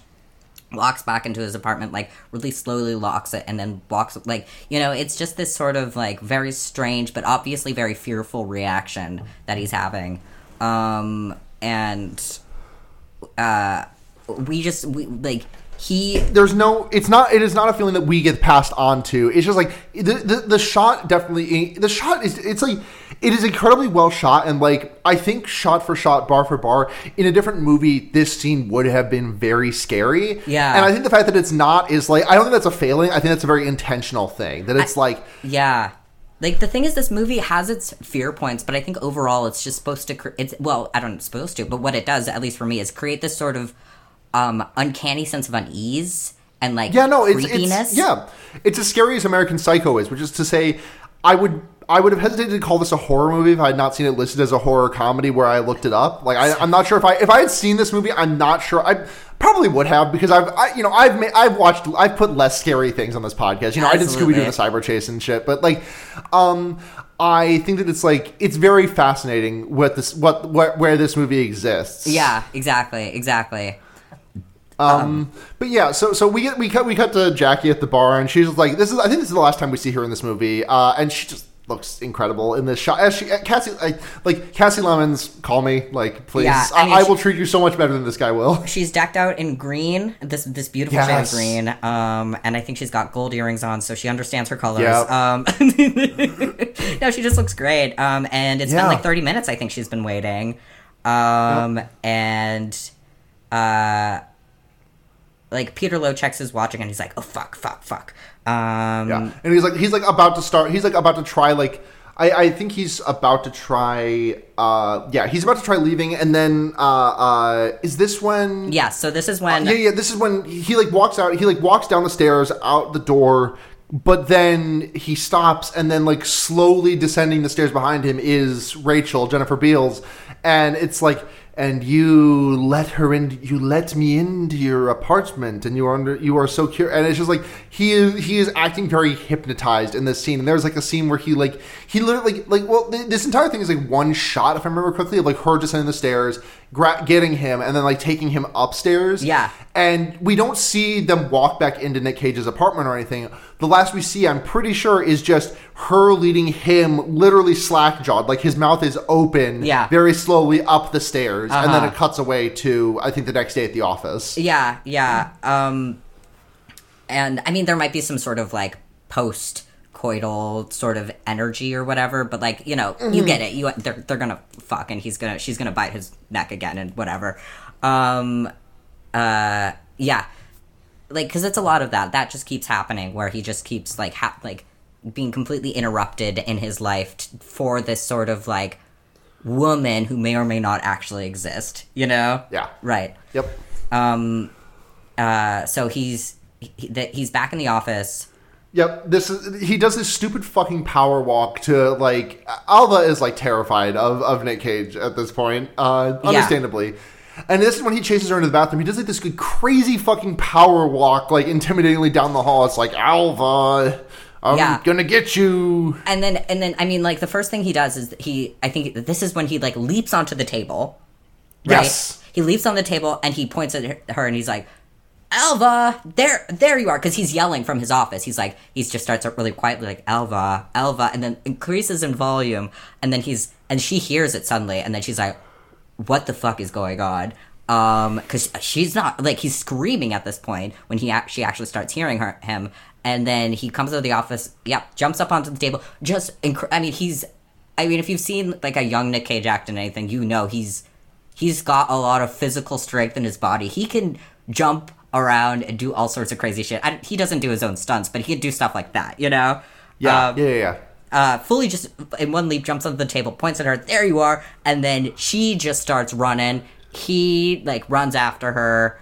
Um, uh, yeah, and and um, chases her down the hallway. He's like, I think this is where he's like crashing into the the, the drinking fountain and everything. Um, uh, or no, no, that's later actually when they're running down the staircases. yeah, Um, yeah, yeah. Oh, but yeah, he chases her to the bathroom and yeah, like chases her to the confronts her. and bathroom, like, and this is the scene I was talking about earlier with uh, the the Yeah. woman and everything. Yeah. the, yeah, the old woman who Neve said like just looks straight ripped out of a political cartoon. oh, I know, I know. I, She I also, she also, she was also completely free boobing it. Oh, uh, no yeah. fraud detected. I, I, I love her. I love her performance as well because it, it's just she's so like with basically no inflection. Like, what, or she sounds pissed off, but she's not doing anything. But like, yeah, Mm-hmm. she's just like, "What are you doing in here? What's going on?" And then leaves. Um, Yeah. Yep. And then yeah, they have this conversation. I don't know this confrontation or whatever. and More of the same, basically. Uh, Yeah. And, and then we like Tim Robinson just like full fucking like berries and cream Skittles boy at yeah. this point. Yeah. Uh, and and then this is when we cut to the this is when we get that scene of like the the other the four other like guys just like laughing around the table and like oh isn't it so crazy that Nick Cage did that ha ha ha ha Yeah, and then Uh, the, like they're like, "Oh, did you see my name written on the wall or anything?" Like, and and he's I don't know. It's just like it's you you see his insane like he's still insane in the same exact way he's constantly insane it's just like oh this is what this is how he you know like this is what he's using to justify himself in a way you know Yeah, yeah. um and and yeah uh it's, it's really it's just very creepy and unsettling in that way just seeing everyone like encourage and accept this behavior from this man uh Yeah. yeah um but yeah so He, we, we go to the therapist for Yes. uh, for my money, possibly the best scene in this movie. yes Um, because he is like he spends the entire therapy session, or at least this scene, just like bitching about the fact that they can't find the file. Mm-hmm. And um, the, the the the therapist just like, um, it was misfiled, and then Peter's like, misfiled. Uh, how do you misfile something? It's it's very easy. And then he recites the whole fucking alphabet to her, like, and just yells it, and is like A B C D E F G H all the way through. And He's like, Z, I never misfiled, not one time. because the, because the, the the thing that dawns on him in that moment what he's what she he thinks she's su- suggesting. I don't even think she's suggesting it um that he misfiled it. He made the mistake. And it just sends him into this insane rage where he's like who did it she was, she was like some people just do this and he's like who who who and she's like i couldn't possibly answer that question because he's like you think or rather he's like it's people are going to think it's me or it's me or i did it and i can't be wrong because i'm the best person who's ever been alive you know Right. I think that also like I think that also plays into why like why he like quintupled down on this when when even though Frank called him up and was like, "Ah, don't worry about it. Take your time on this. I'm gonna go. Uh, I'm gonna finish moving. Then I'm gonna go uh, cast my line and drink a beer at the lakeside." yeah because he can't possibly be wrong ever No. in any situation it's just amazing it's it's like i i like yeah it's just it shows that sort of like really violent narcissism in that way Yeah, just yeah. just yeah it c- couldn't possibly be him and any of the suggestion that it was him just uh, it rages him completely Yeah. Yep. Um, I think the next scene that we get is another another Nick another Peter and Alva scene because this is this is the scene I think I'm pretty sure this is the scene where we get the famous the, the famous um like meme images from this movie yes from yes yes Um, he like he calls Alva in his office and he's like, uh, Alva, it's uh, where are you going? It's it's I know it's five p.m., but you still haven't found that file. Yeah. And she's like, oh, Mister, oh, Mister Loew, please, I, I, it is so hard to find. I'm doing it all day. Could you have someone else help me? He's like, no, Alva. You only you can do it, and even if there's someone who's only been here one day longer than you, I would still make you do it because I hate you, Mm-hmm. Yeah. and you must do this. Yeah. and it's like that real like that real like emotional sadism Yeah. uh, uh, that you were talking about earlier. Absolutely, absolutely. Um, oh, poor Alva. Yeah. Um, I think at this point, yeah. After this, uh, he has another encounter with Rachel. Um, Well, he, he he runs like a neon cross up Oh, in like he like he goes like, he like runs past an ortho like a, an orthodox church. right, because I think we we're starting to see signs of him becoming a little bit more um, afraid of being a vampire, or not even afraid, but just like thinking he's become. He's wearing sunglasses all the time. You right. Know? This is this is this is my um this is my uh, uh this is my um uh hypochon this is my hypochondri uh, hypochondriac ass Yeah. uh, like whenever i like have the slightest hint of a cough and i like start developing completely psychosomatic covid symptoms Yeah, f- fully, fully. Yeah, no, but it is, you know, and he's he sees this sort of neon cross. He's c- holding groceries, like, and after he was just, so, it's so interesting, like, because he was just this big, strong guy yelling at his like employee, and then he just so timidly is just like clutching this bag of groceries, and then he encounters this cross, and then just collapses to his knees. I I love it. I love it so much. Um, it's so dramatic, and like another Yeah. guy's like, "Oh, dude, let me help you." Um, and he just runs away, and he's like, "You forgot, you, dude, your food." um, but like, yeah, because because then he he goes home, and then and then he's with uh uh uh Rachel again. Um, and uh, he's I don't even know if this is exactly the moment, but like he is watching Nosferatu on TV, Yep. and things start you know clicking into place. You know, like because Yep. you could he's already been like acting and doing like sort of like silent movie like the extremity of his like like facial features have been very silent movie so far. And if we've seen like Yeah, no, like it's it's it, he's he's throwing the, he's throwing some Lon Chaney shit in here. yeah, exactly. So Like, like, if there if there is a modern day Lon Chaney, it is 100 percent Nick Cage. he you know yeah absolutely and you know if he if he was a little bit more into his own personal prosthetics a thousand percent you know but just so far as like yeah that like it's it's um and even like if you've i think even if you your only familiarity with nosferatu is the fucking spongebob like uh uh gag you know? Like you you can see it immediately because his eyes are just so big and his eyebrows are all the way up and he just has this very intense crazy expression very frequently and you can tell that he's becoming obsessed with it um and he's just hunched over while all of this stuff happens um i don't know like watching it when they fuck again he like has he's had this Yeah. perpetual band-aid on his neck and he pulls it off and it's like this open wound still that he she's feeding from you know i feel like Yeah. this is when all of that is sort of becoming you know we're just watching him very much collapse at this point Yeah, absolutely. Um, uh, because like, yeah, th- th- this is very clearly like the tipping point for him. Because the very next thing, the very next thing that we see after this scene is like, well, he, he has an invisible shower girlfriend. He's like taking a shower the next day, and is like, oh, come on in, and like he opens the curtain, and he's like, oh, watch your step, and there's like no one else there in the scene but him. right right Um, and then right after this, he eats a cockroach off the stove. yeah yeah yeah Um, which I mean, he did. I looked. I looked this up. He did that twice. Uh, he ate two cockroaches in the filming of this movie, and he deeply regrets it. just like which, like, I would too. Yeah, I mean, oh man, like, I, it, that's one of the sort of like young actor decisions that I think is so charming because it's like you didn't need to do that. uh, you just thought it was like the right thing to do, and it's like, man, you did not need to do that. He thought it was the right thing to do twice. Twice. He shot that scene twice and ate the cockroach both times. he's like, yeah. it reminds me of that like scene in Creep where he's like, "What would Francis Ford Coppola do?" And it's like, "You're you're, no, you're not. You don't need to. Just be an actor." um. Uh. Uh. Anyway. Uh. He's yeah. The, the next day, the next day at the office, uh, Alva is out sick. Yeah. Um, she calls in sick. Um, and I, you can, I am just so tense at this moment because I know, I forgot what he was going to do, but then immediately once she calls in sick, I was like, I know what he would do as a, as a character, you know? Um, Yeah. His, and what he would do as a character. yeah, Yeah. Um, he he's he's flipping through the Rolodex and finds her his address, her address, obviously. But Mm-hmm. um, before then, we see Alva's mother berating her for calling in because she's like, everyone hates their boss. And I don't know. It's just so funny. Like no one seems to see the things that's actually happening to this poor girl. Yeah. Um. Uh. And she's like, you don't understand because she just can't like articulate why.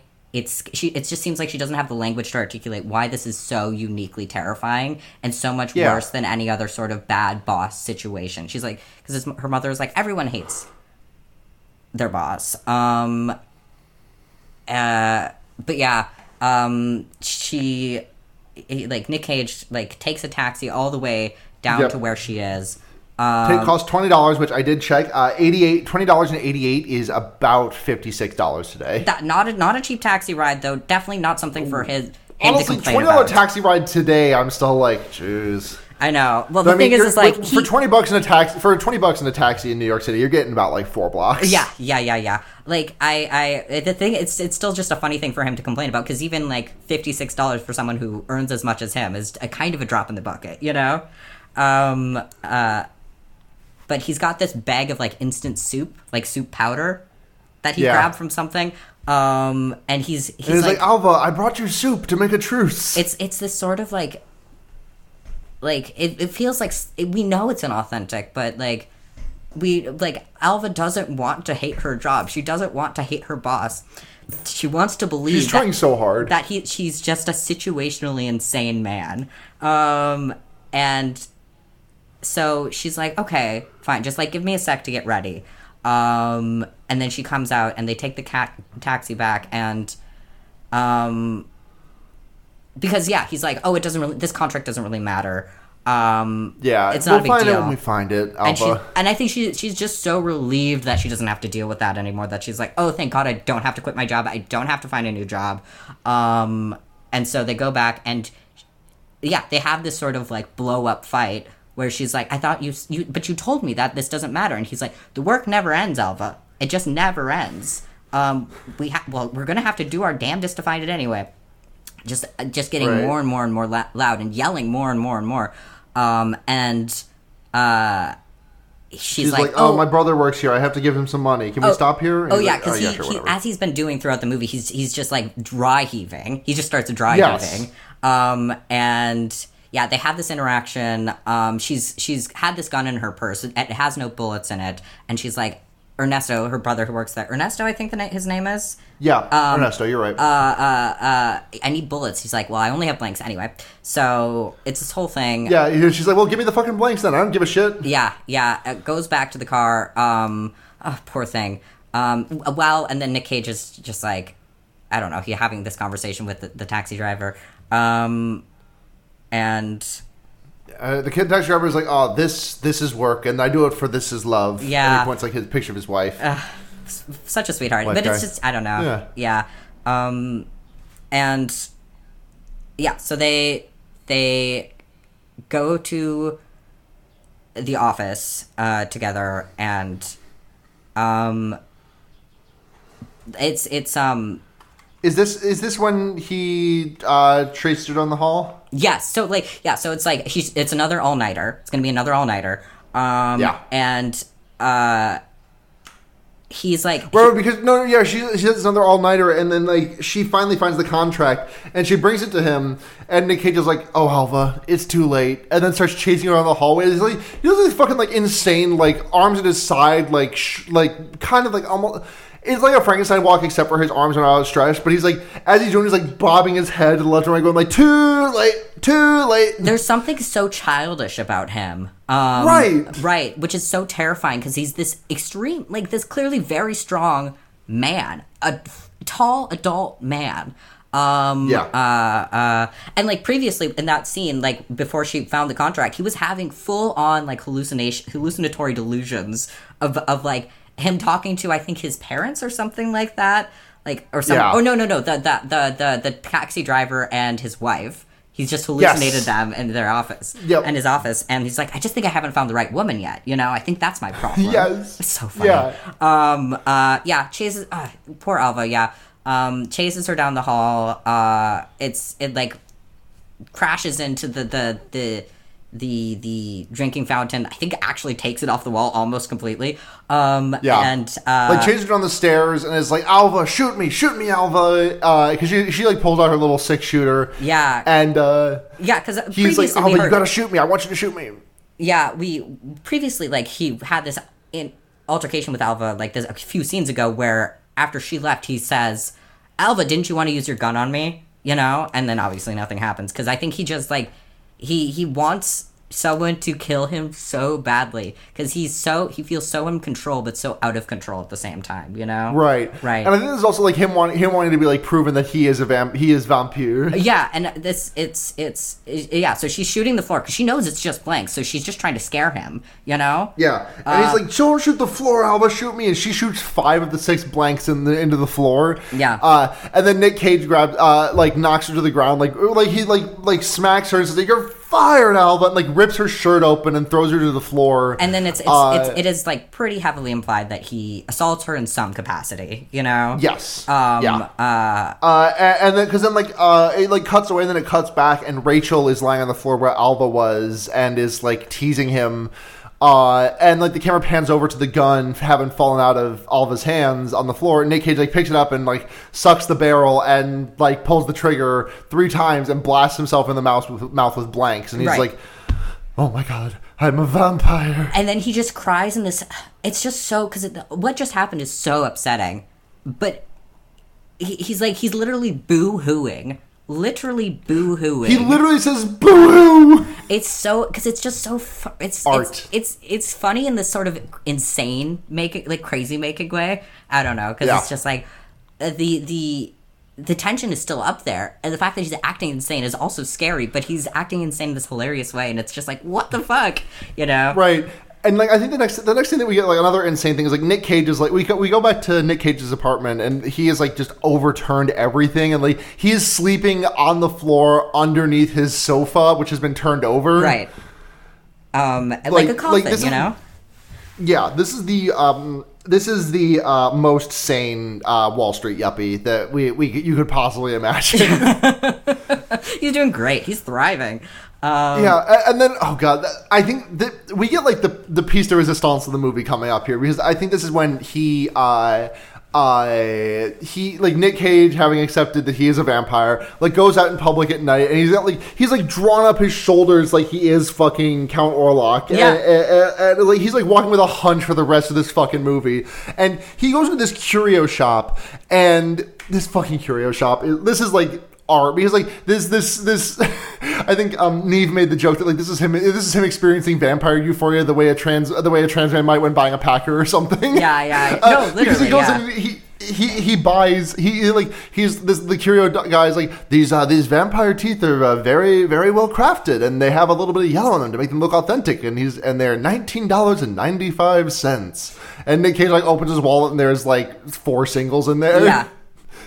and he's like, uh, do you have anything cheaper? And he like pulls out these fucking plastic Halloween uh, vampire teeth, and he's like, three bucks. Yeah. And Nick Cage like plops them into his mouth. Yeah, he, he no, he's like, no, yeah, okay, He goes, he goes, he'll just like, I'll buy the plastic ones. He he he goes onto a little park bench, rips like Yes. just violently tears the packaging open, um, puts it in, and then just starts crawling around on the ground. And like gooning some fucking pigeons. Yeah, yeah. Oh my god, yeah. So because he he he's like chasing pigeons around, carries one, and then we cut back to his apartment, and we just follow this trail of pigeon feather. Um, Yes. and and then see Nick Cage with just like blood on his face, just like again dry heaving, you know. Yeah. Um. Uh. It's just feel, you know, being very, very, very unwell. At this point, he's it's Yeah. just extremely. He's just not doing well. Um. No. and he decides the best thing to do while feeling this unwell is to go to the club. Yeah.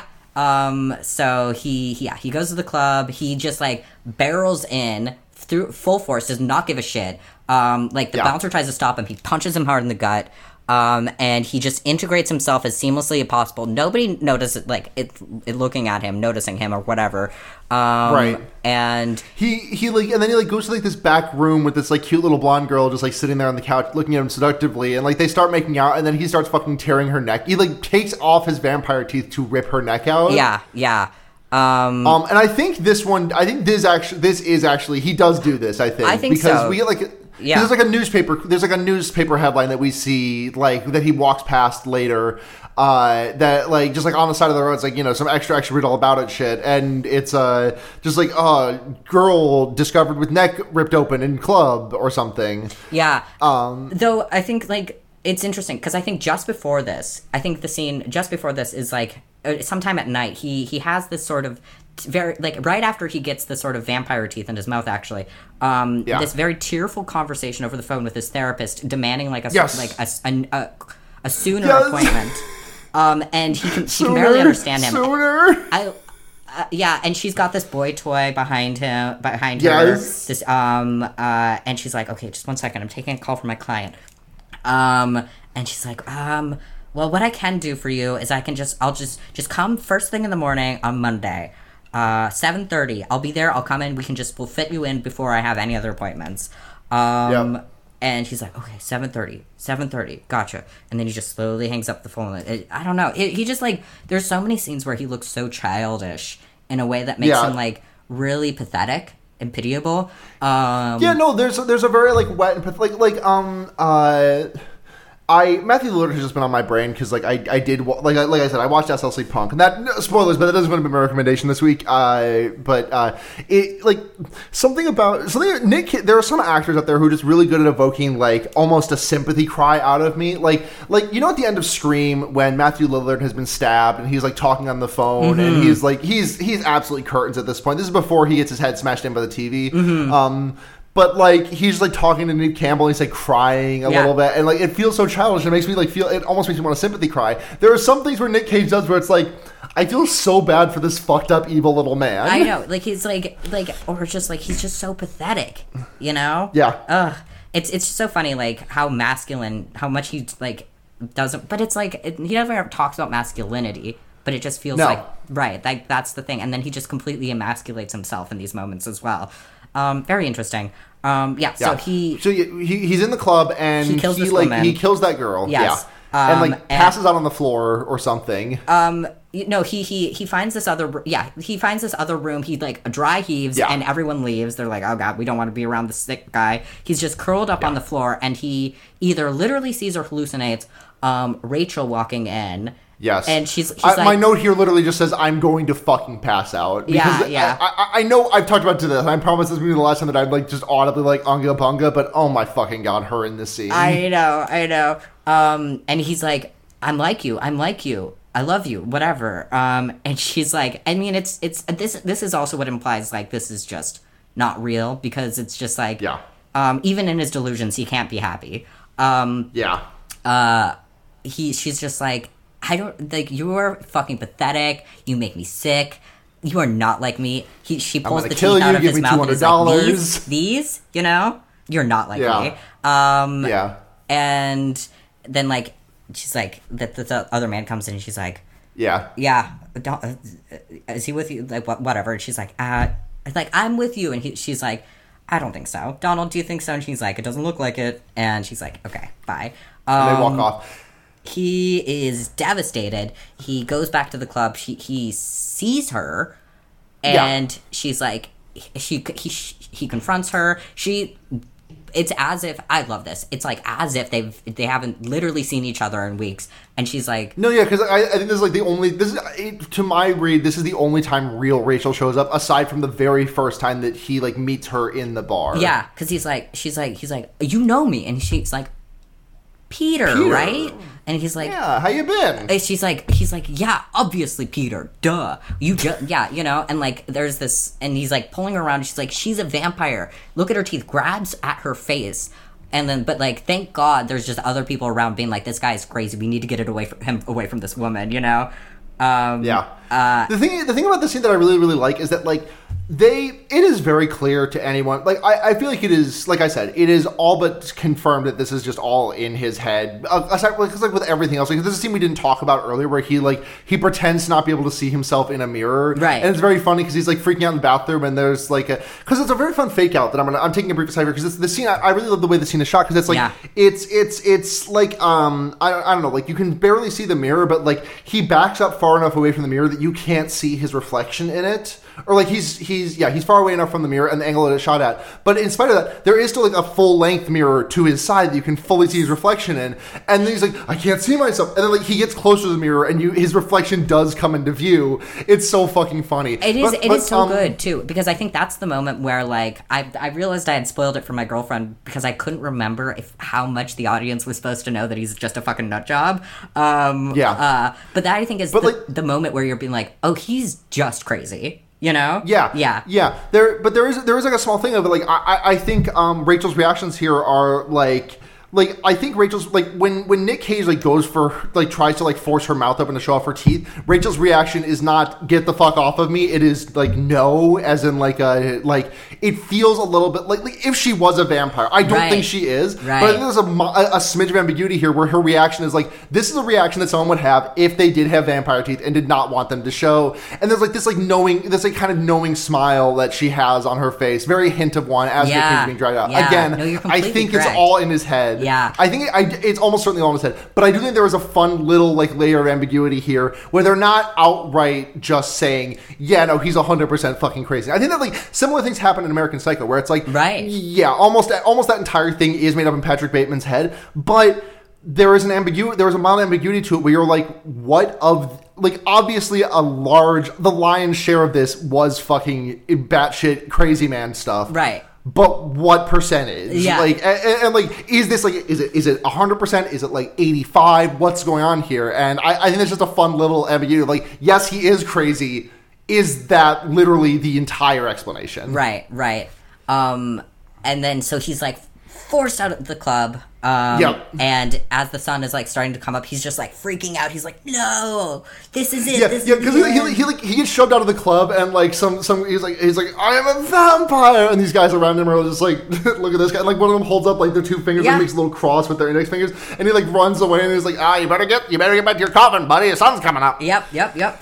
Um, And there's this God, there's this great fucking scene where like he like rounds a corner and sees that the sun is up, and instead of like going back behind the corner where it is in shadow, he just like plunges face first into the sun. Is like, boo hoo boo yeah, it's just yeah, he's just so pathetic. Um, and he's he's at this point like like the- we see him like grappling for like a, a wood like a wooden fence, and he pulls off a stake, and he's like he's so pathetically trying to stab himself with it, but and then he sees people coming forward, and he's like, my girlfriend just broke up with me. I'm a vampire, or something. Kill me, kill me, please. Yeah, yeah, and they're like, "Okay, guy."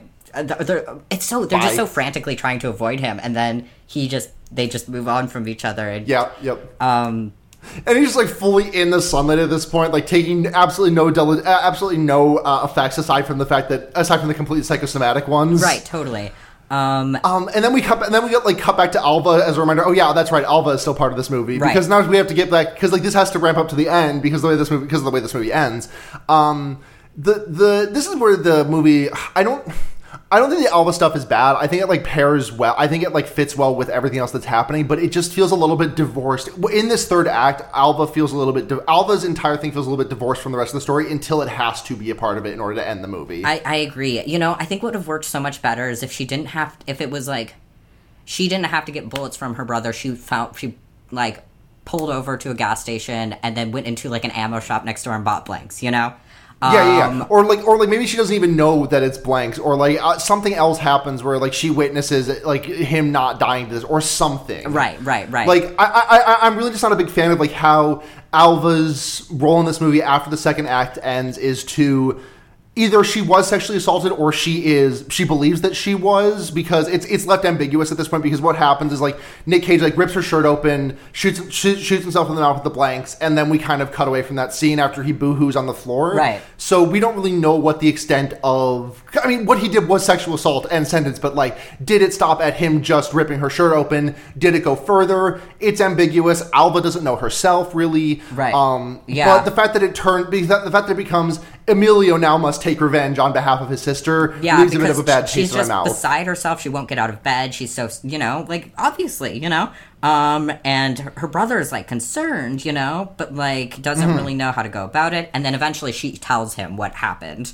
Yeah. Um, and he's like, the, okay, the final com- the, the final confrontation in this movie, the fact the fact that Emilio is the one that kills uh, Nick that kills Peter at the end, really, I, I feel like it's a complete whiff. Like I, I don't know. understand wh- how Alva is not the one that like drives that stake in. it might be more After everything that happens real life, in which like she, why would she want to put herself in that situation, right? But it's Right. like at as cinematic language, I don't think it's just a little too messy. It, and and it I think steals a lot of like satisfaction from the ending. Right, especially because Emilio just Emilio is not an extant character in this movie until about the 50 minute mark, like past the midway point, and then like he shows up. Uh, Alva gets blanks from him. We see him like check on her, and then he drives to he drives with Alva to Peter's place, leaves Alva in the car, goes up to the, his apartment and kills him. Right. Yeah. Yeah.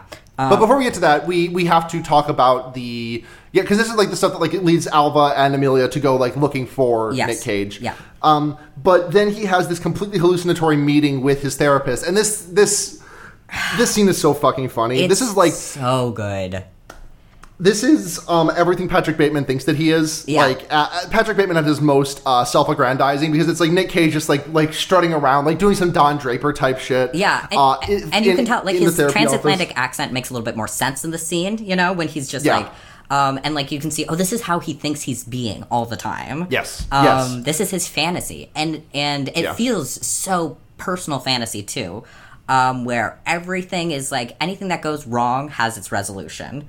You know, Uh-huh. his it's very personally satisfying resolution where he he has this he gets to go on his little diatribe about oh I think your profession is bullshit to his psychiatrist um uh blah blah blah you know and then Th- this movie this movie threads a very difficult needle especially for 1988 which is that it, makes a it makes a joke that actually made me laugh where like sexual assault is in the room for Yeah. the joke. Because like because like he is like because the way that the scene goes is that like the therapist is like wow you're very well adjusted. I can't believe that I've, I've never actually set you up with this patient who comes in right after you. I should try and get you two to fuck um, and uh, they meet, and then Nick Cage is like, "Oh yeah, by the way, I uh, I raped somebody last night," and this therapist was like, "Oh, just a little id release, that's fine." And he's like, which is like that actually. I just need That to got, get off. that got a genuine laugh. That got a genuine laugh out of me, It which is. is like, it is because it is it is this sort of like I think what makes it funny is the context, obviously, right? yeah, absolutely. Right, right. Like this is what he wants to be told, and like it's just like it's just so you know like divorce Yeah. from reality.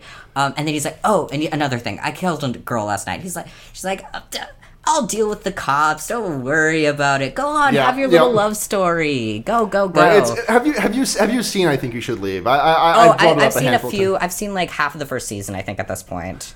Did, did you see the babysitter? The babysitter one, like the babysitter, like what did, did a hit and run and was late to like sit, babysit our kids so we could get to this party. Uh, but it's fine because the person that she hit like didn't matter. it's fine. I did not see that, but it, you know, I can I can imagine it. I've seen enough Yeah. of the show that I can imagine. yeah, exactly, exactly. but uh, I that, that sketch I, I don't really that sketch always like leaves a it, there, there, that that's like that sketch plays a little bit too into the awkwardness uh, for me to enjoy, but I do enjoy that Tim is gay in that one. yeah. Uh, um. Uh. So what I love about this is so like yeah they they leave. Uh, him and his this other Oh, woman. the, the, sorry. The, so one last thing. One last Okay, thing. The, the therapist's response to uh, Nick Cage, she does say like, "I'll take care of the cops and everything," but the first thing that she says, "Oh, people get murdered every day in the city," which is such a funny fucking answer. Yeah, and this is 'Cause, like, obviously that's him- exactly what a yuppie would think about this. So it's like, yeah, I killed somebody, but like people kill people all the day. It's New York City. yeah. What does it matter? People. are- Yeah. Yeah. Um. Uh. Uh. And um.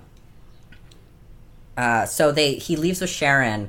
And it's just so funny because like they're they're they love they like the exact same things obviously, and you can see him having as he's just like walking away from his like a hallucinatory experience. You just see him having this one sided conversation with her where and then where like and then like the whole vampire thing comes up. And she like this version of him of her that she's whatever doesn't really matter. Um like he the thing is is that like he can't even like this imagined perfect woman he just hates women Yeah. so much that he can't imagine not being so completely annoyed by women in general Like, Yeah. it, it- immediately it's like it becomes a problem in his little fantasy where he's just having this fight and and um it, it's happening while he's walking into his apartment which Elva and his her brother have been staking out um Mm-hmm. uh she's like that's him and she, it's just so like imagine seeing this like uh, yeah um because he's he just like t- talking to no one just starts like yelling to this woman in his head like you need to drop it right now and then continues walking in, walking into his apartment. Um and having this f- full on full volume fight while Ern- Ernesto is like breaking in he's got this pipe um and uh uh uh like I, I don't know like it, something freaks uh, Nic Cage out. He's he scrambles like a little fucking cockroach under his little coffin Yeah. bed couch thing. Yeah, Um. yeah. Uh. Uh. And like Ernesto gets in and like he's like. He sees him under there. He lifts the couch up and he's like, "Dude, get up!" Like, obviously, like it's like I'm not gonna kill you if you're not gonna fight back. You know, that's crazy. But I'm definitely going to kill Right. you because you did horrible things to my sister. Um, Yeah, Uh, and then like Nic Cage like ho- hoists the like the, the the plank of wood that he's been carrying around for the last like twenty minutes of the movie and just like place it on his chest like over his heart. and it's like and Like- he, and and Ernesto does what like he's like he just takes the opportunity. He just like yeah, plunges it into him and Emilio, Emilio. Oh, Emilio, I, I gave Emilio, you the, I gave you the thumbs up on Ernesto earlier. It's definitely Emilio. I just had my mind confused because there's a in one of my in my tabletop game. There's a there's an Ernesto who's been uh whose name I keep fucking up. no, and that came from because one of the books I'm reading has a character named Ernesto, so it was top of mind. Yeah, Um, uh, yeah. Uh, no, you're right. It is Emilio. That sounds way more correct. Um, Yeah. Uh, yeah. And and then it just like the the He like he like plunges the stake into Nic Cage's heart. It's it it looks that it looks great. I, I really love the way this looks. Yeah, and and then the camera pans up and away, and then like exactly like you were said, a little like a little fucking game over screen.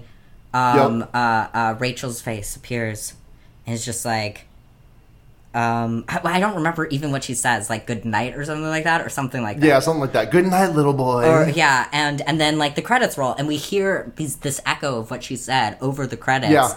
with like like some very like minimalist scoring behind it. Oh, I loved it. And then it says the players instead of like the the cast. cast, you know, um, Yeah. which is, I mean, Yeah. it's it's just such a clear send up of like, not even send up, I guess in a way, uh, but but like love sto- like love letter to silent movies and specifically like Nosferatu, you know? Yeah, Like, yeah. Because like uh, scenes from Nosferatu are like he's seen watching this this movie several times. I don't know. I just think this this this Mm. movie is so like creative and imaginative with how it like plays with the, this its sort of themes of like obsession and like delusion and like Yeah. um, disconnect from reality, um, informed by reality, and just the sort of like how, you know, like I-, I don't know, just like the ways that people are like crazy and horrible. Not to say that, Yeah. and, and it's not even like it's. I don't think it ever is saying like psychotic people are inherently violent, terrible people. It's saying that like, no, it's saying that yuppies are. yuppies are. Yeah, exactly. Um, Yeah. And uh, they're yeah, and yeah, they're just like evil narcissists who will reproduce their own delusions because it's satisfying. Their own interiority is more satisfying to them than reality Yeah. is. yeah. Yeah. Yeah. Um, I want to suggest something, and if the answer to this question is no, I'll cut this from the episode. I kind of want. I know we've been doing it for like 200 episodes at this point. I kind of want to dispel the five star rating, the five whatever rating scale that we have been doing for the last whatever, because I've grown like so disillusioned from even doing it on Letterboxd. Oh, I yeah. still do it out of habit. We don't need but, like, to. Yeah. Doing it, I think our yeah, closing doing it on are the this- best way to do it. You know. Anyway. yeah, no, like I, I, I yeah, I absolutely like distilling this down into like a star rating feels so, especially because like so often it's like as a real, as like a movie, like it, I love it, but as like an actual eh, or like as a movie movie, I don't think it's good, but it's like a fun thing. It's like it's whatever. You, Right. You've heard us talk for an hour and a half about this. Distilling it to a single to a star rating on Letterboxd is nice for organizational purposes, but like We don't even track It, that like- shit in our show notes. You know.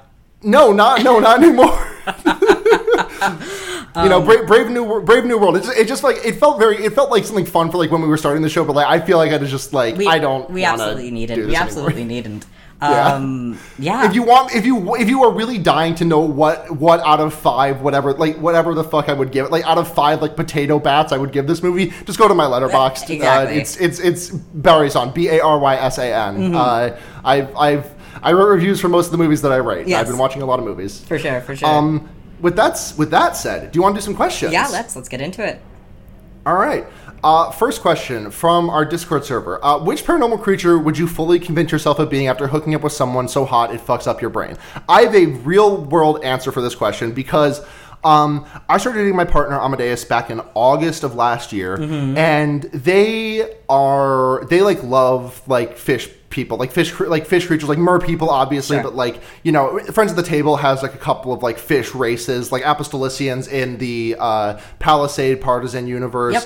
Um, the I can't remember the name of it in Sangfielle, but like there's a handful of like fish races. Yeah. And um, there was this time in like maybe October of last year where they took me to this like beach at night, and we like walked down like the shore and to this like little like maybe like. I don't know, quarter of a mile long pier with like a little baby lighthouse at the end or something. Mm-hmm. And like we're, I'm just standing there, like the waves are like crashing up against this like stone monument in like the water, and I'm just and I just like say out loud where it's like there is a part of me that just kind of is convinced that you are going to bare your fangs and just spirit me away into the water right now. so I think that's my answer. yeah.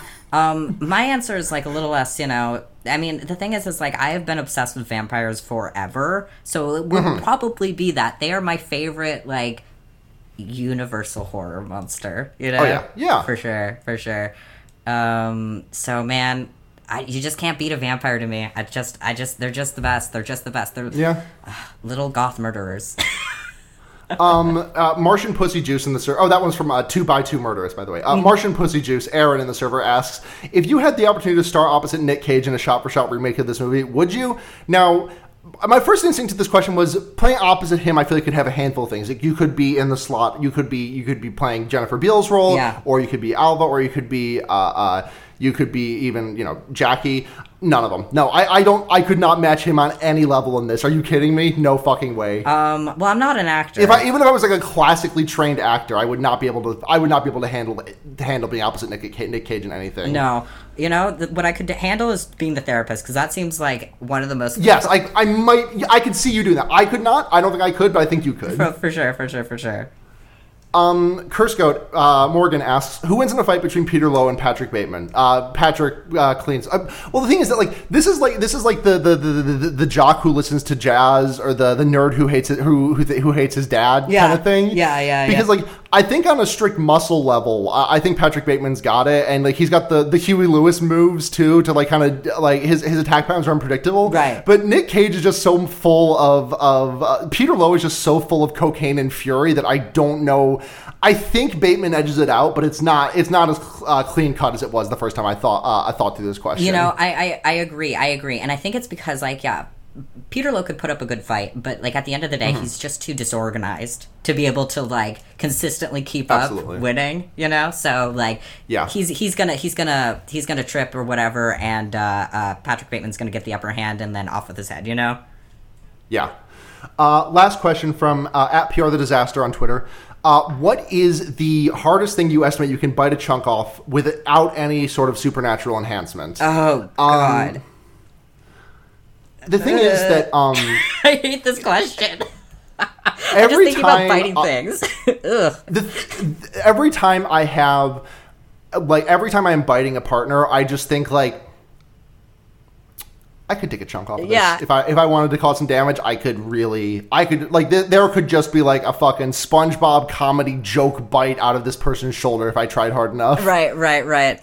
Oh man. I mean the thing is is like I understand my own jaw strength, which is probably not Yes. insignificant, but like because I talk all the time.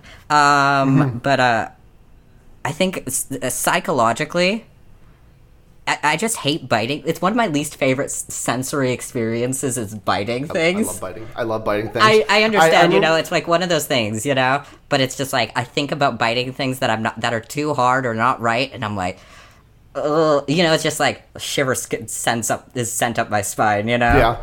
Uh. so so the answer is so the answer is like a nicely cooked chicken breast or something. Exactly, exactly, exactly. Um, a properly seasoned chicken titty. absolutely, absolutely, absolutely. Yeah.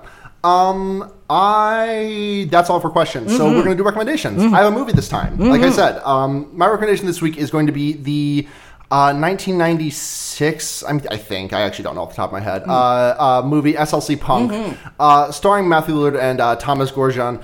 Um, I went into this movie just because I was like, I was picking a Matthew Lillard movie. I'd heard kind of good things about it, but it was just like, it really shook me to my core. Um, there was just a lot about it about like being afraid of who you are and what you're becoming in your late 20s mm-hmm. and like trying to figure out a future for yourself and just like the the stagnation of like tying yourself to a culture and feeling yourself stagnate because you know that culture was so much of your identity and letting yourself like not progress as a person or like progress in a strange way as a person as a result of it and just kind of having to handle the stuff and also just like the th- there's a scene in the I, I'm going to spoil uh, uh, part of the end of that movie but there, there's a scene at the end where, where Matthew Lillard's character like has to deal with the death of his friend and there's just this line where he's just like sobbing and just saying the, the line is I'm not I wasn't ready for this and like I experienced the, the passing of someone close to me, uh, like a friend, not a family member, for the first time earlier this year, and Mm-hmm. it just made me fucking. It, it just shot me straight square in the heart. It's, Totally.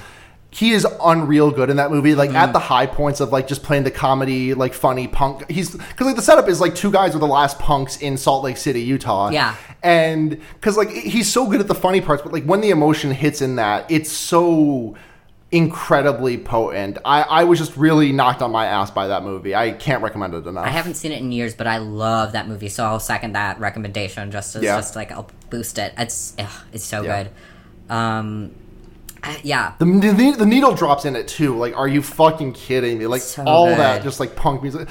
Jason Segel and like looking like the most like angry seventeen year old trans mess you've ever met. Oh yeah, dude. Like, like he's like literally the first time he shows up in that movie, he is wearing a trans flag shirt. No, it's great. It's a great fo- like it's just it's just great watching.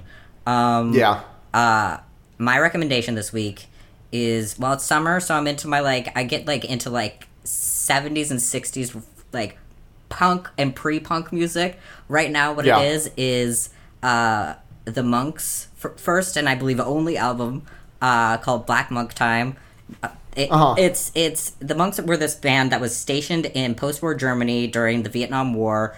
Uh, they're just a, they were like literally just a bunch of guys who were all part of the same like um, I don't know army brigade or whatever. Um, who they were the only guys who all like music together, and so they just started this band, and they were they wanted to become the anti Beatles, and you know it's just it's just sounds way better than you would expect an album like that, and like it's so much more like I don't know. It's just got so much going on. It sounds amazing from 1966. You know, like I I, I just mm. think like if you're I just love these sort of like little snapshots you get of like culture that didn't become popular culture, but like is so responding to the culture around it at that time period where you have like shit like the Beatles that are happening at the same time and like the Yeah, Velvet Underground yeah. that's about to happen soon and all that. Anyway, um uh it, there's just really nothing like it because it's so divorced from any sort of like active like American culture because they're just a bunch of like anyway anyway um Yeah, give it give it a listen uh, if you like uh freaking rockin' and rollin' yeah. I, I, I love rocking. I, I love rocking, and I, I I've started to open myself up to the possibility of rolling. It's- I- Absolutely. you know, we're, we're it's still an alpha, but you know, I'm working it out. absolutely uh, so Yeah. Uh, Well, it's- we're on. We're yeah. uh yeah yeah let's do plugs plugs plugs plugs Yeah, we're, we're, we're on Twitter at fearbaiting. Yep. Uh, t- if you want to follow me on Tumblr, that's where I'm more active these days, honestly. Uh, Chie Satonaka's Classic. throwback.tumblr.com. classic style Uh, that's really yeah. Uh, thank you to Noisepace.xyz for hosting this podcast network. Thank you to Matt, our Podfather. Mm-hmm. Uh, thank you to Blair for our phenomenal cover art. We love it. And thank you to Seda P- uh, for our intro outro music. Uh, people you meet outside of bars can be found uh, at gaygothvibes.online. Still just. The it is the best URL in the game. It is it is it, it is not as hot. It is it is now a bit more hotly contested for the number one spot because I found out that Seanbaby is still around making content and his website is called one 1900hotdog.com. Gaygothvibes.online still beats that, but there's a there's a there is a second placer now. Uh-huh. there's I need to- competition yes Yeah. yeah yeah um yeah you can find me at Blur Kitch on twitter i've been playing Mm-hmm. around with the idea of of using Letterboxd but i don't remember what my username is so like don't hold your breath or anything um I can tell you what it is. I, I've I've like I like look at some of your reviews sometimes.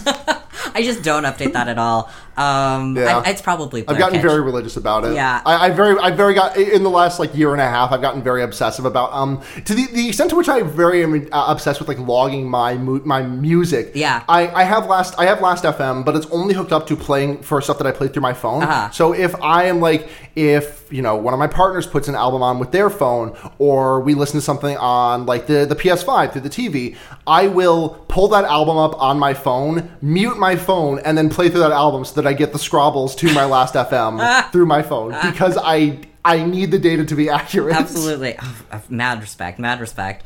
Um, Thank you. But yeah, yeah, uh, that's mostly where I'm active. Um, thank you to Sarah Yeah. for editing this episode. Uh, uh, and thank you to you, the listener, for listening to it. or whatever. Good to be back. yeah. Um, yeah, so we'll be back in another two weeks. Mm-hmm. Um, but until then, I have been Blair. I continue to be Sarah. Um, and, uh, and remember, everyone. You can put a fucked up guy anywhere. Cha-ching.